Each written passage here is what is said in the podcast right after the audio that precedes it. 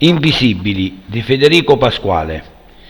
In tutto il mondo ci sono persone invisibili che vagano in giro per le città senza una meta, senza un passato o un futuro, dormendo sui cigli delle strade, nelle metropolitane, lontane da ogni speranza di un loro futuro e una vita serena e normale.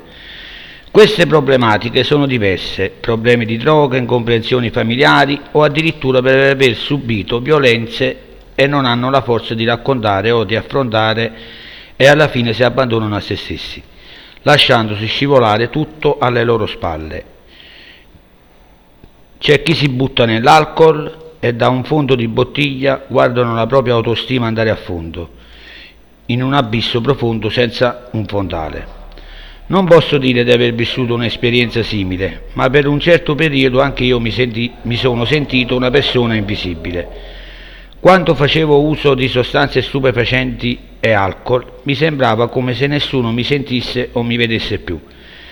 Pensavo che fosse così, e più tendevo ad isolarmi dalla mia famiglia e dagli amici e più mi sentivo solo contro tutti. Con il tempo ho capito che in realtà erano in tanti a volermi bene, l'unico nemico che avevo ero io.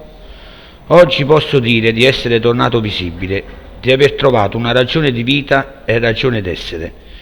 Spero che tutte le persone invisibili un giorno possano ritrovare, ritornare visibili e mostrare le bellezze del proprio cuore questo senso di fallimento ci deve far comprendere che se vogliamo vivere una vita piena di successo dobbiamo credere in noi stessi. Come dicono i giapponesi, ogni uomo deve avere dentro di sé il proprio Ikagai ed è essenziale scoprirlo e farlo proprio. Ai nostri lettori dico, siate visibili e determinati. Solo così non ci saranno più le barriere che ci priveranno di essere noi stessi. Siate vivi.